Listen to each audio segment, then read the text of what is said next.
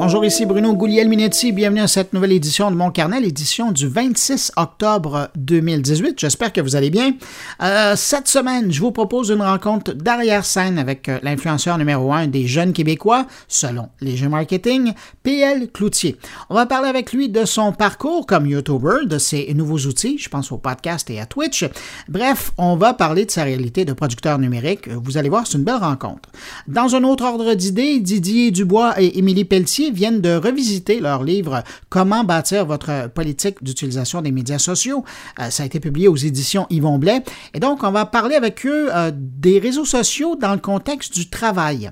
Et puis, de son côté, Stéphane Ricoul s'intéresse cette semaine au domaine de la santé et de l'intelligence artificielle. Alors voilà ce qui est au menu de mon carnet cette semaine. Mais avant de commencer, je prends un moment pour remercier des auditeurs qui ont pris le temps, eux, d'écouter mon carnet la semaine dernière. Jean Cyr, Martin Auclair, William Michaud-Lévesque, Nicolas Simard, Laurence Crête, à vous cinq, merci pour l'écoute. Et puis j'en profite pour vous remercier, vous qui m'accueillez encore cette semaine entre vos deux oreilles.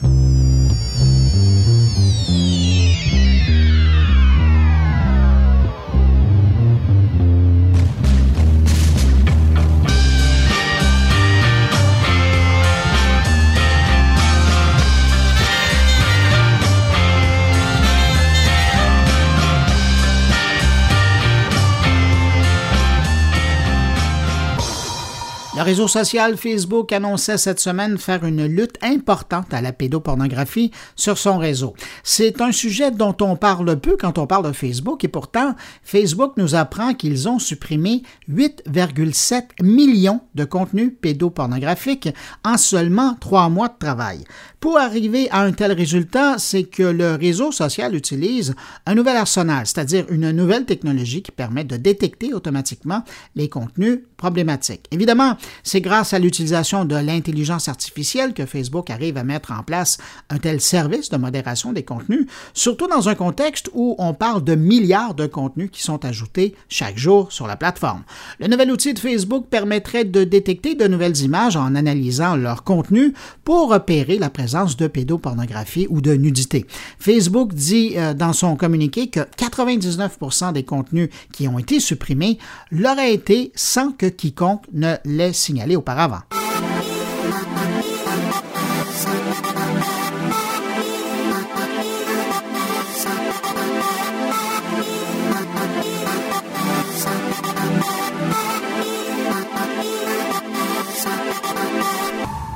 Service de messagerie Messenger prend un coup de jeune avec euh, sa nouvelle mise à jour qui ramène la simplicité d'utilisation au cœur de l'expérience. Désormais, trois éléments euh, sont dans le contenu, message, contact et découvrir. Chez Messenger, on dit que malgré le fait que le menu ait changé, qu'on a ramené ça à trois éléments, ben, les utilisateurs ne vont rien perdre au change et vont retrouver tout ce qu'ils aimaient euh, des versions précédentes, mais seulement sous ces trois onglets. Par exemple, sous contact, on voit toujours qui est connecté et qui a récemment publié une story. Les stories sont d'ailleurs aussi disponibles à partir de l'onglet Messages. Et parlant de messages, on y retrouve également les conversations à deux ou à plusieurs interlocuteurs. Dans la dernière version ou dans la dernière section Découvrir, on retrouve les jeux, les robots conversationnels et des promotions. Et euh, en passant, on a également appris euh, qu'un mode sombre pour la soirée ou la nuit sera bientôt disponible.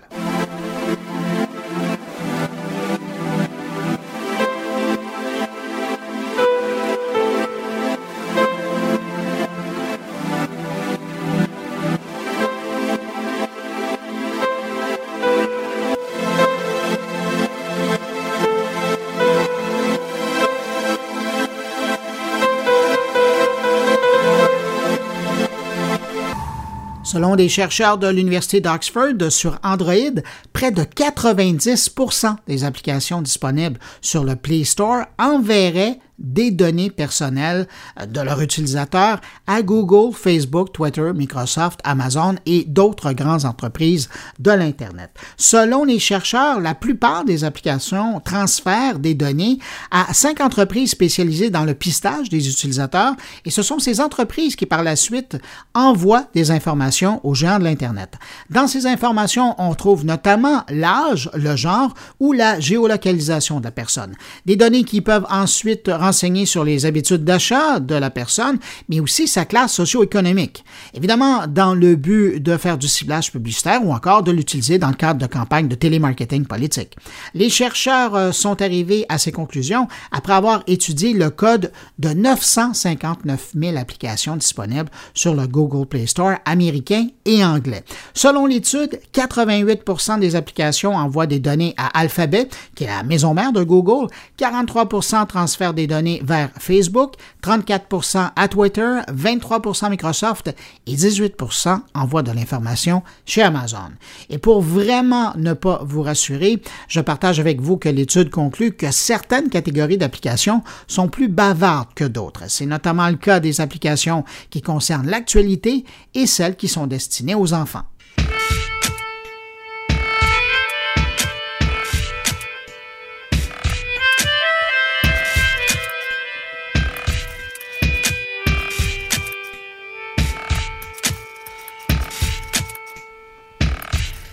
Cette semaine, on a vu Netflix être accusé de baser ses recommandations sur la couleur de peau de ses abonnés. Il semble que des abonnés afro-américains aient remarqué que Netflix avait tendance à mettre de l'avant des acteurs noirs dans leurs propositions de visionnement personnalisé, même lorsque ceux-ci avaient des rôles mineurs dans la production. Euh, depuis décembre 2017, Netflix personnalise les vignettes de sélection des films et, des séries qui euh, sont visibles sur la page d'accueil du service. Contacté par la rédaction de Wired, Netflix a rejeté toutes ces accusations disant, et je les cite, Il est faux de dire que nous personnalisons les affiches en nous basant sur des statistiques démographiques. Nous ne demandons pas à nos membres leur race, leur sexe ou leur ethnie, donc nous ne pouvons pas utiliser ces informations pour personnaliser individuellement leur expérience sur Netflix. La seule information que nous utilisons, c'est leur histoire de consultation. Fin de la citation. Thank you.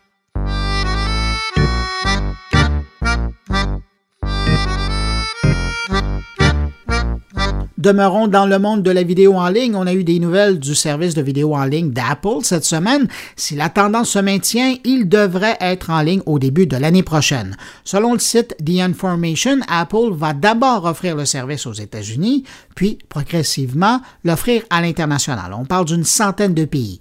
Ça va être intéressant de suivre ce qui va se passer l'an prochain puisque Disney doit également arriver avec sa nouvelle offre en ligne. J'avoue que j'ai vraiment hâte de voir quel sera l'impact de l'arrivée de tous ces joueurs sur le marché. D'une part pour Netflix, parce que ça signifie que Netflix va perdre un quasi-monopole dans l'offre de vidéos en ligne et que donc les consommateurs vont devoir faire des choix. Est-ce que ça veut dire que ça sera plus avantageux pour des familles de choisir Apple ou Disney plutôt que Netflix pour une plus grande offre familiale avec eux? On va voir ça. Et puis, qu'est-ce que vont faire les consommateurs? Est-ce qu'ils vont délaisser en plus grand nombre le câble traditionnel pour investir le même budget dans la télé à la carte? Ça sera intéressant. Mais j'ai bien l'impression qu'on va devoir attendre un an ou deux avant d'avoir un bon portrait. Mais chose certaine, la scène de la télévision et de la vidéo en ligne est vraiment en train de changer.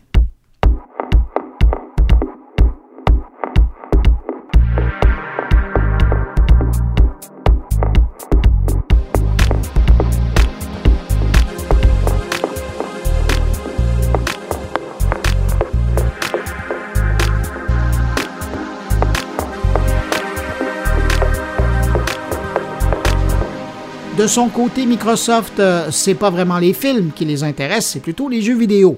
On apprenait cette semaine que Microsoft pourrait lancer une offre de location de jeux vidéo pour ordinateur à la demande dans les prochains mois, du même type que celui qui est offert maintenant euh, pour les utilisateurs de sa console Xbox avec le Xbox Game Pass. Et cette offre-là, elle est bien possible dans le contexte où Microsoft a déjà un projet de Game Stream dans l'info nuagique avec xCloud. D'ailleurs, les premiers tests à déploiement de xCloud devrait être fait l'année prochaine. Alors, ce sera un nouveau service qui viendra concurrencer ceux de Nvidia ou de Google. C'est fou, hein, comment ça bouge aussi de ce côté-là. Avec Twitch, euh, d'un côté, qui vient de lancer sa boutique en ligne pour concurrencer Steam, et puis justement, Steam qui nous faisait connaître ses bons résultats cette semaine, on apprenait par la direction que la boutique en ligne confirmait qu'elle comptait 90 millions de joueurs actifs par mois. C'est actuellement 47 millions de joueurs qui se connectent chaque jour.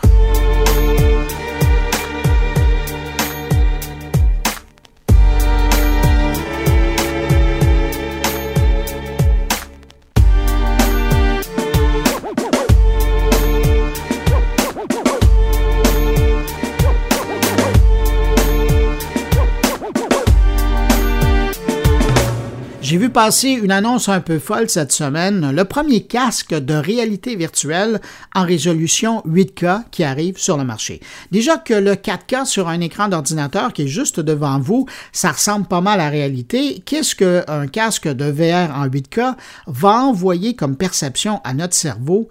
J'ai pas mal hâte de voir ça. C'est la compagnie Pimax qui fait dans le casque de réalité virtuelle haut de gamme qui vient de monter la barre. Et si la chose vous intéresse, sachez que le casque est disponible maintenant en précommande. On parle d'un prix de 1175 dollars canadiens, mais à ce prix-là, vous n'avez que le casque, hein, parce qu'ensuite, comme avec le casque HTC Vive, vous devrez vous munir de deux contrôleurs et de capteurs. En tout cas, j'ai hâte d'essayer ça.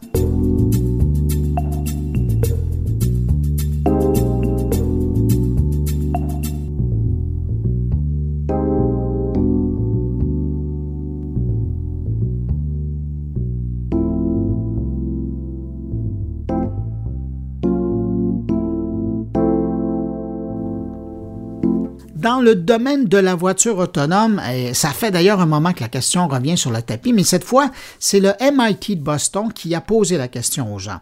Est-ce que la voiture autonome devrait trier la valeur des vies lors d'un accident? Et la réponse, elle a été publiée dans la revue Nature jeudi. La réponse, c'est oui.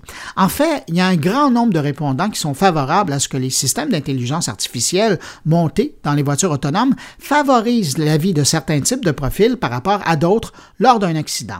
Et là, on ne parle pas d'un petit sondage. Hein? Plus de 2 millions de personnes à travers le monde ont été sondées par le MIT. Selon cette enquête, les répondants souhaiteraient qu'une échelle de priorité des vies soit établie par les systèmes d'intelligence des voitures autonomes pour la prise de décision éthique ou morale. Concrètement, les gens privilégient la vie des jeunes et des personnes en santé à celle des plus vieux ou des personnes handicapées, si un choix devrait être fait lors d'un accident de voiture. Autre cas d'espèce, un groupe de sept passagers devrait avoir priorité sur un groupe de six passagers.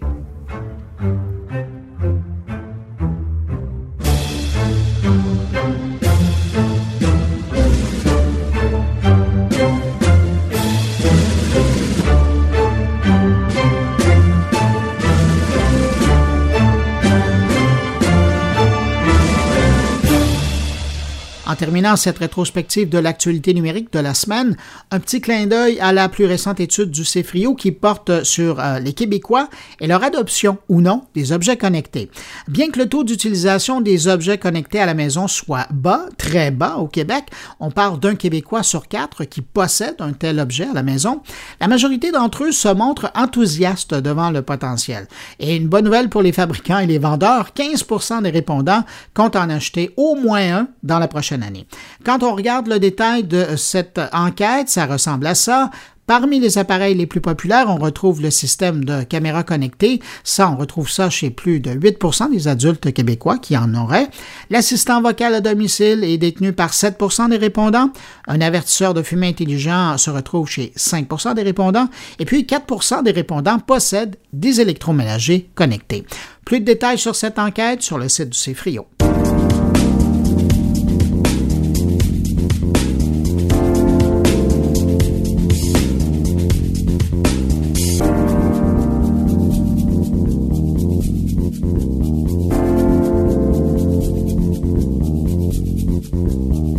Comme je vous le disais en tout début de mon carnet cette semaine, un sondage léger marketing, quoi fait le YouTuber PL Cloutier du titre d'influenceur numéro un auprès des jeunes Québécois? Je me suis dit que c'était un excellent prétexte pour le rencontrer et parler avec lui de son travail, l'évolution de son travail depuis toutes ces années et de parler de son expérimentation plus récente du podcast et de Twitch.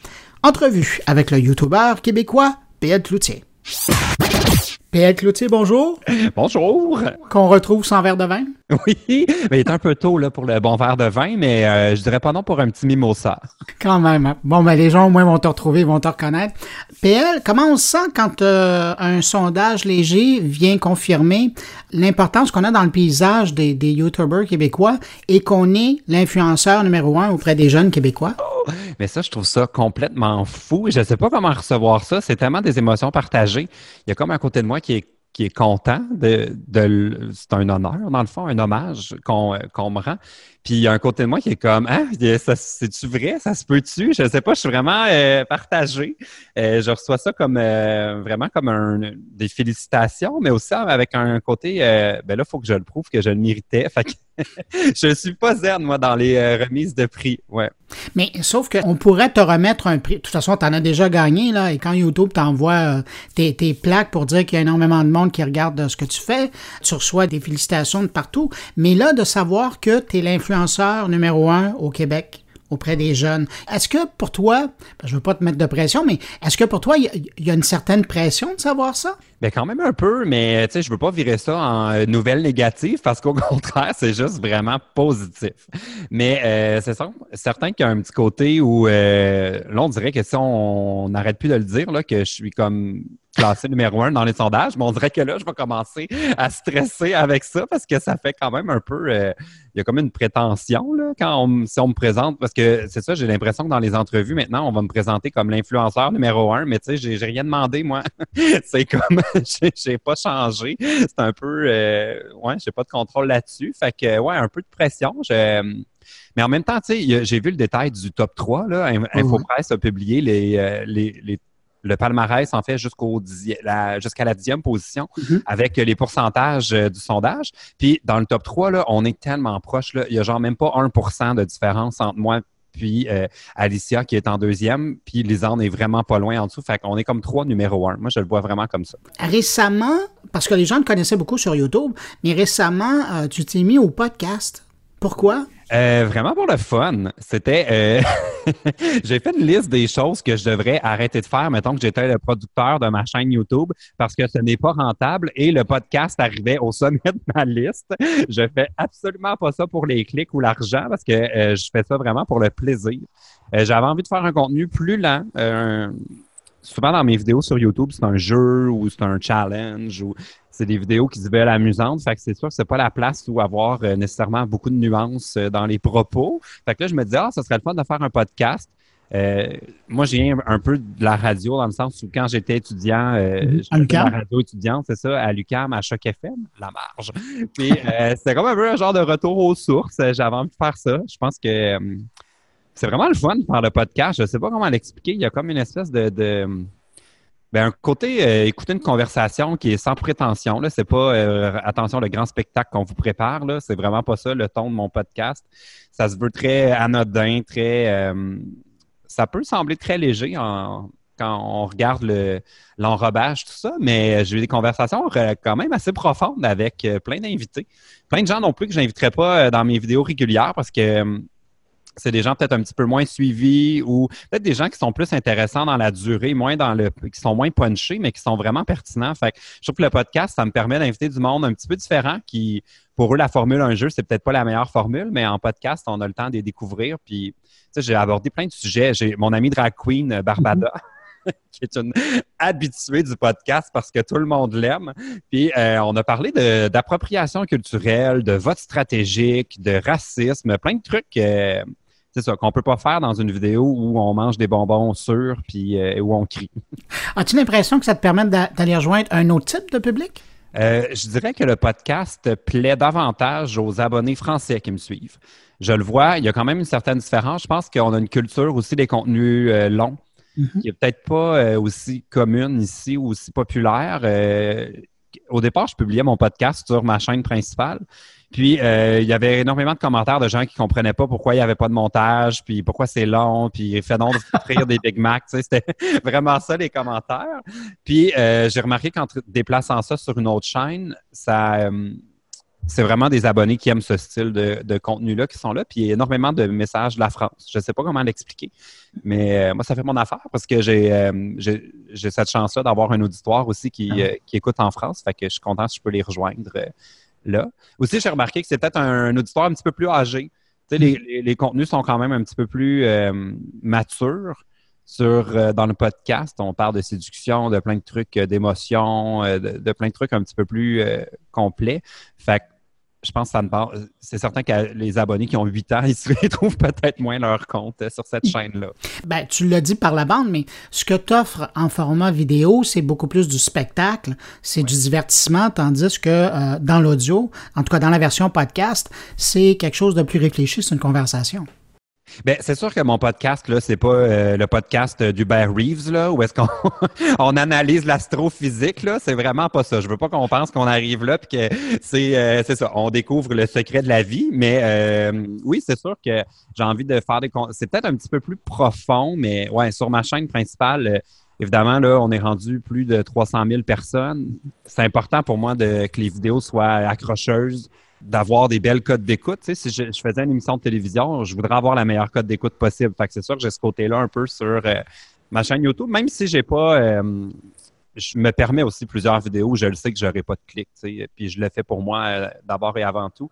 Mais c'est ça, je trouve sur le podcast, je, peux me permettre beaucoup de choses que sur ma chaîne YouTube, étant donné qu'il y a tout ce public-là qui regarde. Euh, j'essaie d'être un petit peu plus stratégique, si on veut, entre guillemets. Ben, justement, ben, parlons de cette chaîne YouTube-là qui marche très bien. Comment tu choisis tes sujets? Ah, c'est très difficile à. Il n'y a pas de formule magique. Euh, avant, j'étais très strict sur euh, l'horaire de publication. Je publiais toutes les semaines sans sauter de semaine. Mm-hmm il y a eu beaucoup de changements euh, dans l'algorithme de YouTube. Avant, la notion d'être abonné à quelqu'un, c'était le premier critère pour voir des vidéos. Maintenant, le premier critère, c'est beaucoup plus une question d'algorithme. Ce qui fait que moi, ça a beaucoup changé mon choix de contenu pour ma chaîne. Avant, c'était important de plaire aux abonnés à toutes les semaines avec un contenu qui se ressemble. Mm-hmm. Euh, je disais tout le temps l'image, c'est comme si sur YouTube, on, on sert toujours la même sauce, mais on change les pâtes. c'est un peu comme ça que j'illustrais ma. La pâte étant tes invités? oui, la nouille, c'est moi. mais non, euh, vraiment, euh, c'était un peu ça. Puis là, maintenant, je me rends compte que c'est plus important de publier des vidéos quand on sait que ça va se carrer. C'est plus ça qui est important que d'être récurrent. Surtout comme à mon niveau, ma chaîne n'est pas nécessairement en mode. Euh, ma chaîne, je pense qu'elle est arrivée à un plateau au niveau des abonnés. Fait que je suis plus en mode comment les garder. Un petit peu moins en mode euh, comment recruter des nouveaux abonnés. Je pense que ceux qui aiment YouTube, en tout cas, je pense que surtout au Québec, euh, on me connaît, là. je pense qu'il y a un petit peu moins d'espace. Ben, il y a un sondage récemment qui a dit qu'on le connaissait, oui. Mais tu sais, je ne veux pas euh, prétendre que tout le monde me connaît parce que je sais que ce n'est pas le cas. Mais je pense que dans l'espace YouTube au Québec, je fais partie des chaînes qu'on trouve facilement. Fait que là, mon, mon objectif, c'est plutôt que ceux qui me suivent ne manquent pas euh, mes nouvelles publications parce que à chaque fois, le contenu les intéresse. Euh, je, pense que c'est rendu beaucoup plus compétitif que c'était euh, il y a trois ans sur YouTube. C'est important d'avoir un concept accrocheur, un thumbnail irrésistible. On veut cliquer, voir qu'est-ce qui va arriver une fois qu'on a appuyé sur Play. Et, tu, parles, tu parles de tes thumbnails. Tu as vraiment un talent comme titreur. Hein. C'est quand même fascinant. Moi, je regarde, je compare un peu avec ce que tout le monde fait. Là, et euh, c'est assez fascinant les titres que tu arrives à mettre sur tes vignettes là, qui présentent les vidéos. Est-ce que c'est un casse-tête pour toi? Ou ça devient naturellement dire je l'ai mon titre, même peut-être même avant de faire la vidéo? Euh, non, ça me vient pas spontanément. C'est un, je dirais là que faire la vidéo, trouver l'idée, la tourner, monter, c'est la première partie, mais c'est aussi important le choix des titres, mhm. le choix des mots clés qu'on met dans la barre d'infos. Euh, j'ai rallongé mes textes de barre d'infos, c'est presque des billets de blog maintenant. Il y a vraiment toute une indexation sur YouTube qui avant n'était pas super importante, mais là que je me rends compte. Euh, la, durée de vie des vidéos est plus longue qu'avant. Avant, c'était comme tu avais tes clics tout de suite. Là, maintenant, il faut penser que dans un an, ma vidéo pourrait ressurgir, puis un nouveau Le C'est ça. Fait que euh, non, c'est toujours un casse-tête. Avant, je faisais beaucoup de titres qui, avaient, qui étaient comme euh, le drama euh, au bord de la plage. maintenant, je me rends compte que c'est peut-être plus intéressant d'écrire des mots-clés comme c'est quoi le nom de la plage, sais, d'être un petit peu plus pertinent au niveau des recherches, un petit peu moins clickbait même si mhm. c'est important d'avoir une accroche. Euh, j'aime ça faire des pièges à clic un peu, mais pour moi, c'est important de le désamorcer dès le début de la vidéo pour pas choquer le monde. fait que, je peux faire un, titre euh, extrêmement ben, piège. C'est sûr que je ne vais pas, je suis pas monde de star, là, je ne vais pas dans des trucs vraiment intenses. S'il y a un piège, il va être à propos de moi. il ne sera pas euh, à propos de d'autres personnes. Je fais attention là-dessus, mais effectivement, le choix des mots est devenu extrêmement important. Puis il y a TubeBuddy qui est comme une extension qu'on peut euh, installer sur Chrome qui Mhm. nous permet de voir les mots-clés euh, de toutes les vidéos qu'on trouve sur YouTube. Puis des fois, c'est intéressant de s'inspirer des mots-clés d'une vidéo similaire à la nôtre pour essayer de peut-être créer des liens des, euh, entre des vidéos. YouTube, à la base, est un robot, fait que c'est ça, il faut parler le langage, le langage du robot. PL, tu, tu le mentionnais, tu, euh, depuis le début, tu as un auditoire qui est en Europe, euh, qui augmente de plus en plus. Bon, tu le mentionnais avec... euh, Mais en fait, c'est pas vrai, ça, de moins en moins. Le- je, me, je me rends compte que l'algorithme YouTube est de plus en plus euh, localisé. Euh, une vidéo, euh, le poids d'un clic au Québec a une influence pour le public québécois. Si j'ai une vidéo qui fonctionne très fort en France, elle va être propulsée en France. Avant, je sentais moins ça, l'importance du. euh, c'est pas l'origine de publication qui compte, c'est l'origine du du public. clic. Oui, c'est ça, parce que maintenant, ils, gé- ils géocalisent l'intérêt. Est-ce que ça a changé ta stratégie? Euh, en fait, ça m'a avant, je faisais attention quand je choisissais les invités sur ma chaîne de m'assurer que c'était intéressant pour tout le monde, autant en France qu'au Québec, tout ça. Maintenant, je me rends compte que, étant donné que mes vidéos sont de moins en moins propulsées euh, par YouTube en France, je me c'est rendu un critère beaucoup moins important pour moi euh, au niveau des contenus. Mais j'ai jamais été un des YouTubers qui changeait son accent non plus ou qui faisait des pieds et des mains pour euh, avoir le plus de reach possible euh, à l'extérieur du Québec. Fait comme ça n'a pas changé grand-chose, mais c'est quand même important de ne pas oublier l'auditoire hors Québec parce que ça peut vraiment changer beaucoup de choses dans nos euh, dans le score de l'algorithme, si on veut. C'est pour ça qu'on voit des vidéos euh, de youtubeurs québécois qui mangent des bonbons acides, pas des bonbons sûrs. Parce qu'en France, on dit pastèque. Il y a vraiment dans le vocabulaire, je le sens, là, des, surtout sur Twitch aussi, que je le vois. euh, je regarde un dîner presque parfait, mais tout le monde ici appelle ça un souper presque parfait. Il y a, y a vraiment un choix de vocabulaire. euh, je sens certains youtubeurs qui sont beaucoup plus stratégiques que moi pour euh, scorer en France. Tu viens de parler de Twitch, puis s'il y a quelque chose que. Puis c'est pour ça aussi que je te parlais de podcast tout à l'heure. Est-ce que tu sens le besoin d'être présent sur encore plusieurs plateformes différentes pour a- arriver à avoir un, un reach important? Euh, ben, c'est pas si calculé que ça. Euh, c'est certain que moi, euh, en ce moment, le, le- encore, euh, malgré tout ce qui se passe, le cœur de ce que je fais, c'est YouTube. Je sais pas si ça va être le cas dans euh, cinq ans encore. Parce que YouTube. Même dans est deux ans. Ben oui, ça peut aller vite. Parce que euh, ce qu'il faut pas oublier, c'est que les YouTubeurs, à la base, on est également des usagers de la plateforme. On n'est pas des propriétaires de. on est des visiteurs comme les autres.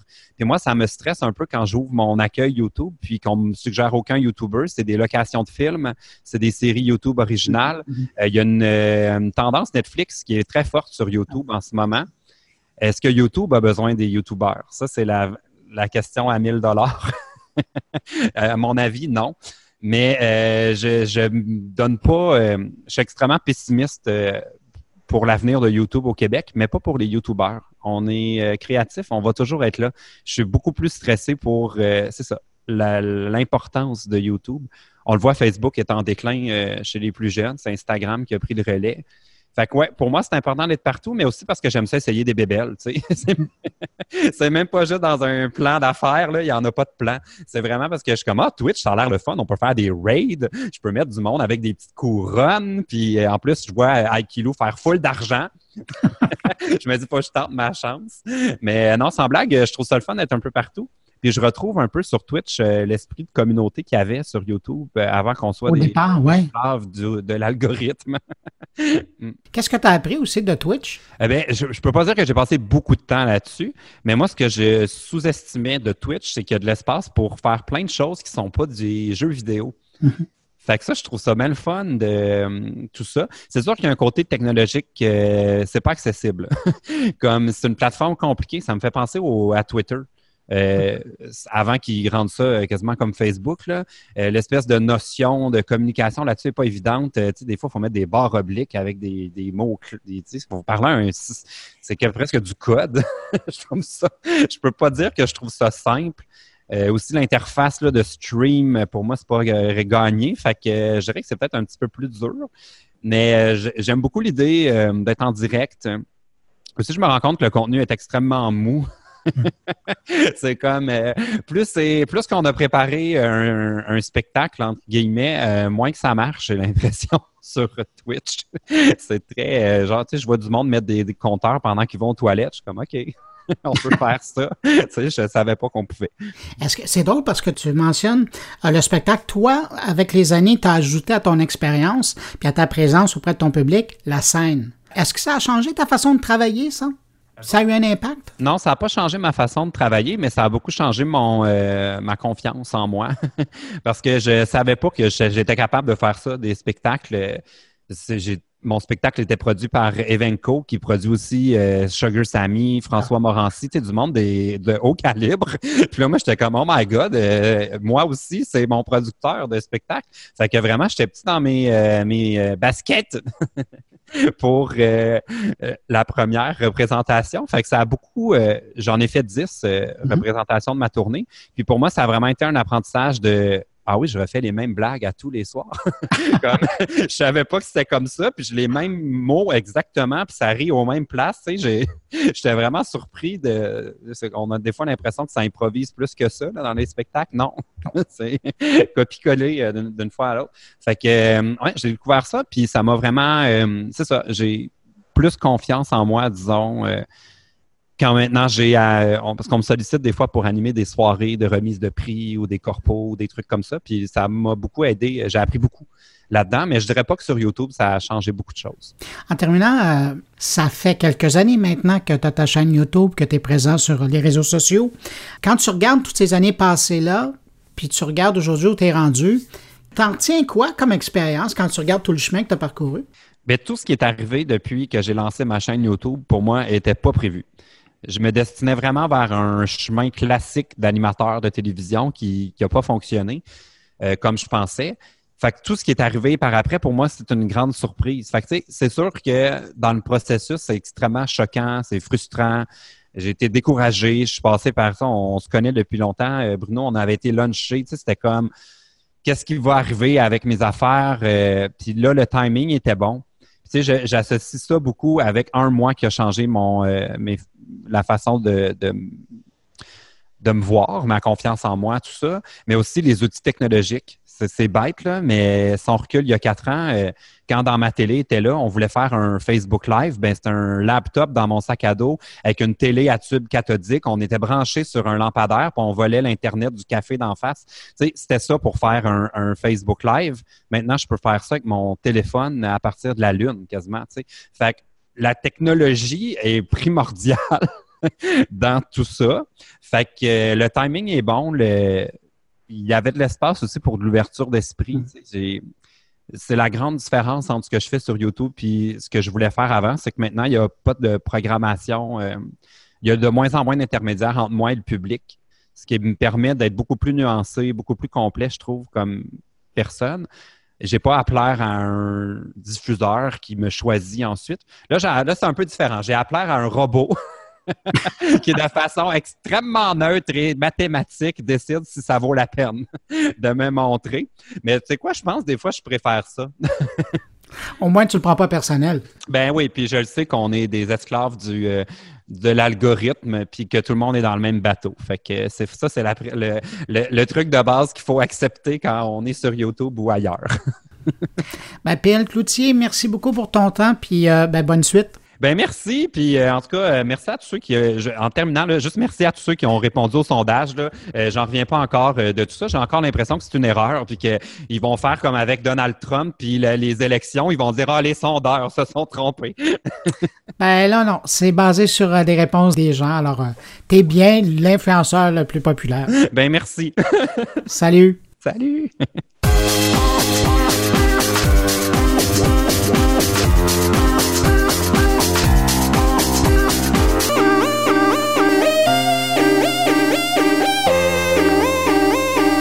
Spécialistes de la ressource humaine à l'ère du numérique, Didier Dubois et Émilie Pelletier, viennent de revisiter leur livre Comment bâtir votre politique d'utilisation des médias sociaux. Évidemment, un livre qui euh, s'adresse aux employeurs et qui a été publié aux éditions Yvon Blais. Alors, je me suis dit que ça valait la peine, puisqu'ils revoient leur livre, de voir avec eux ce qui avait changé depuis l'édition 1 à l'édition 2, mais également où on en était rendu chez les entreprises en général avec l'acceptation des réseaux sociaux sur les lieux de travail. Entrevue avec Didier Dubois et Émilie Pelletier. Bonjour à vous deux. Bonjour. Eh, dites donc, une deuxième édition, donc vous confirmez que les réseaux sociaux, ça évolue? oui, effectivement, euh, ça évolue, ça évolue très rapidement aussi.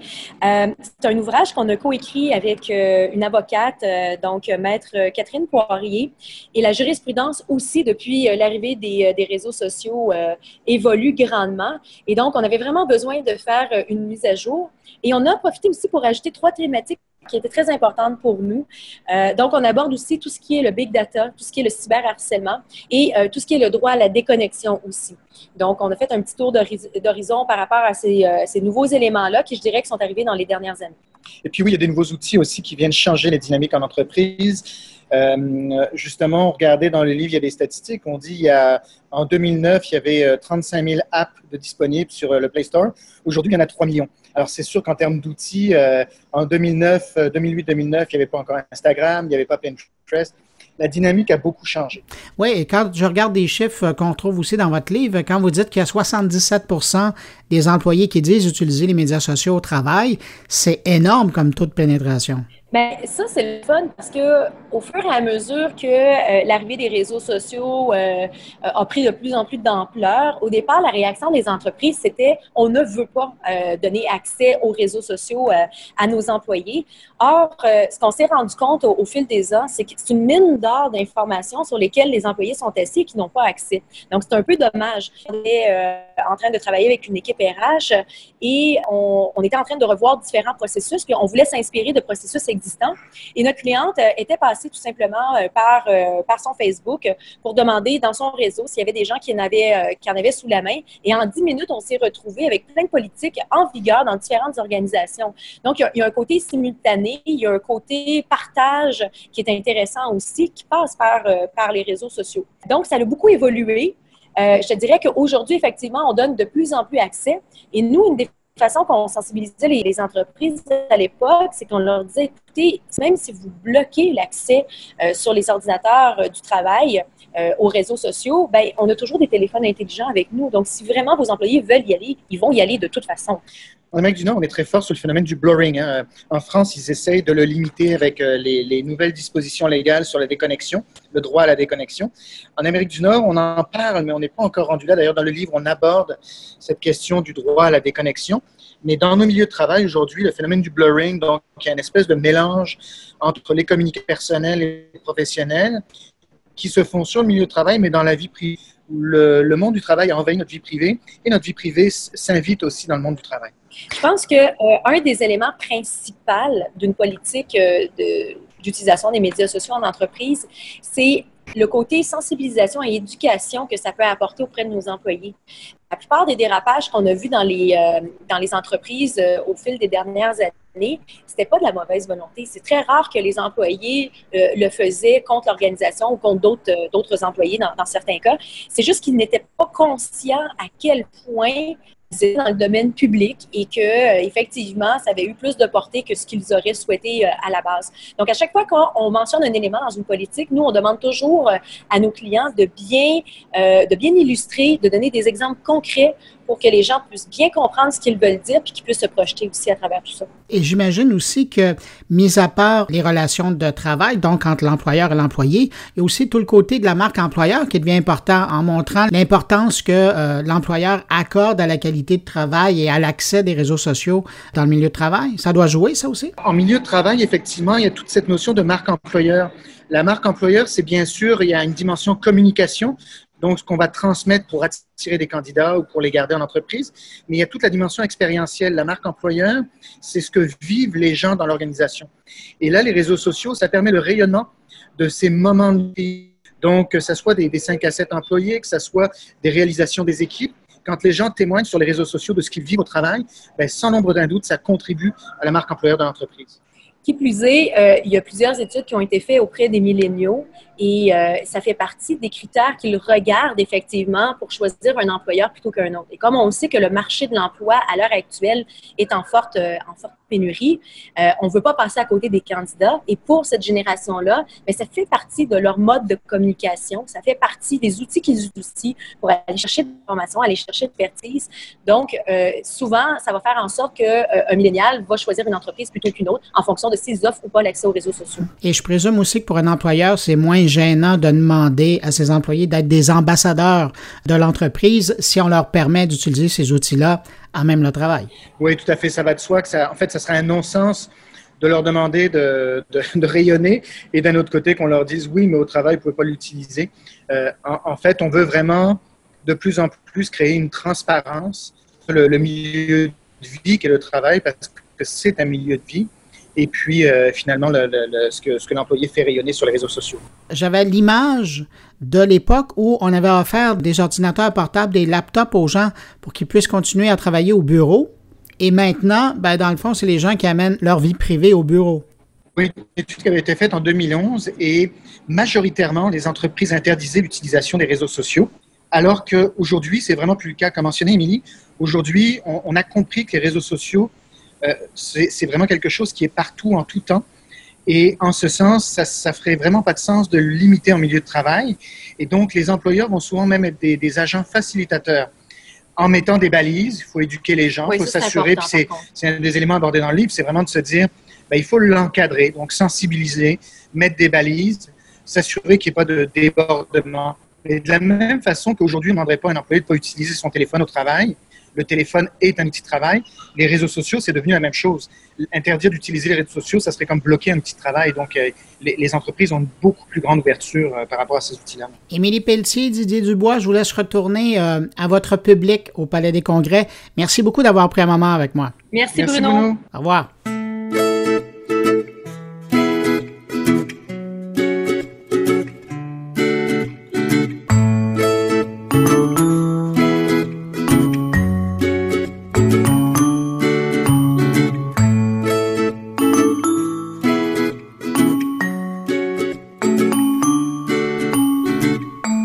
Presque arrivé à la fin de mon carnet. C'est le temps d'écouter le billet de Stéphane Ricoul. Et cette semaine, Stéphane Ricoul s'intéresse au monde de la santé et de l'intelligence artificielle.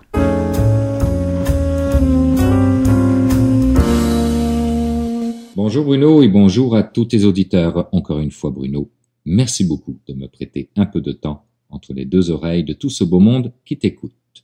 Cette semaine avait lieu un événement dédié à la technologie dans le domaine de la santé un événement organisé par Techno Montréal.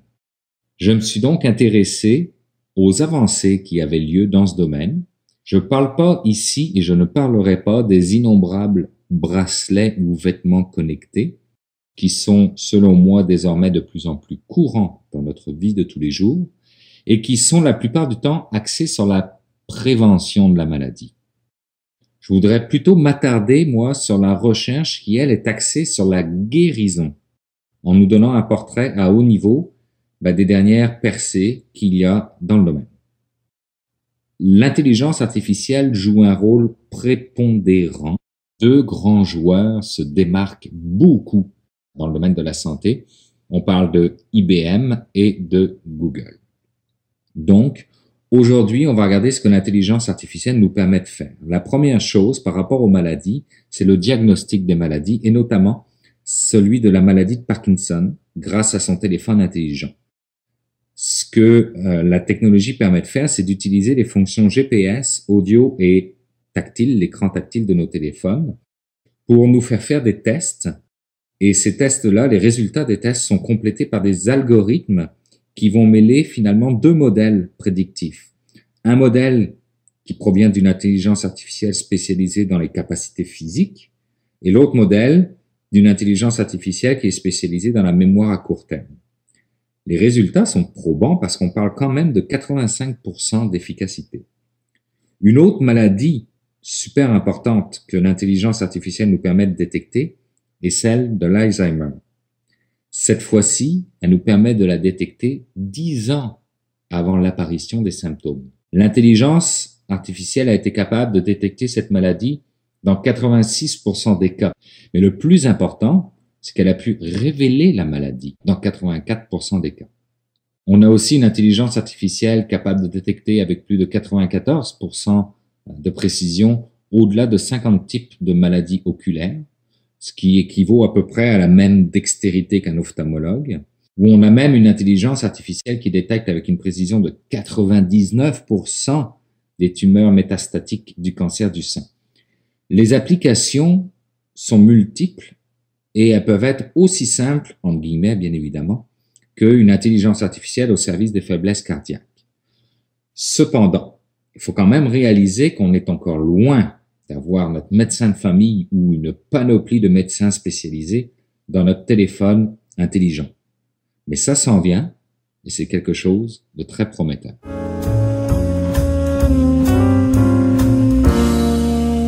Merci Stéphane Ricoul pour ce billet et c'est avec celui-ci que cette édition de Mon Carnet se termine. J'espère que vous avez apprécié. N'hésitez pas à passer le mot autour de vous. Je vous le rappelle chaque semaine, mais c'est important. Si vous voulez le dire à vos amis, si vous avez aimé le podcast, je vous invite à le dire à vos amis, vos abonnés, vos collègues. Passez le mot. Si vous désirez me laisser un mot, vous pouvez le faire en passant par la page Facebook de Mon Carnet, par le biais de mon compte Twitter, sur la page SoundCloud de Mon Carnet ou encore par le blog à l'adresse moncarnet.com. Merci d'avoir été là. Je vous souhaite de passer une excellente semaine. On se retrouve la semaine prochaine pour une nouvelle édition de mon carnet. Au revoir.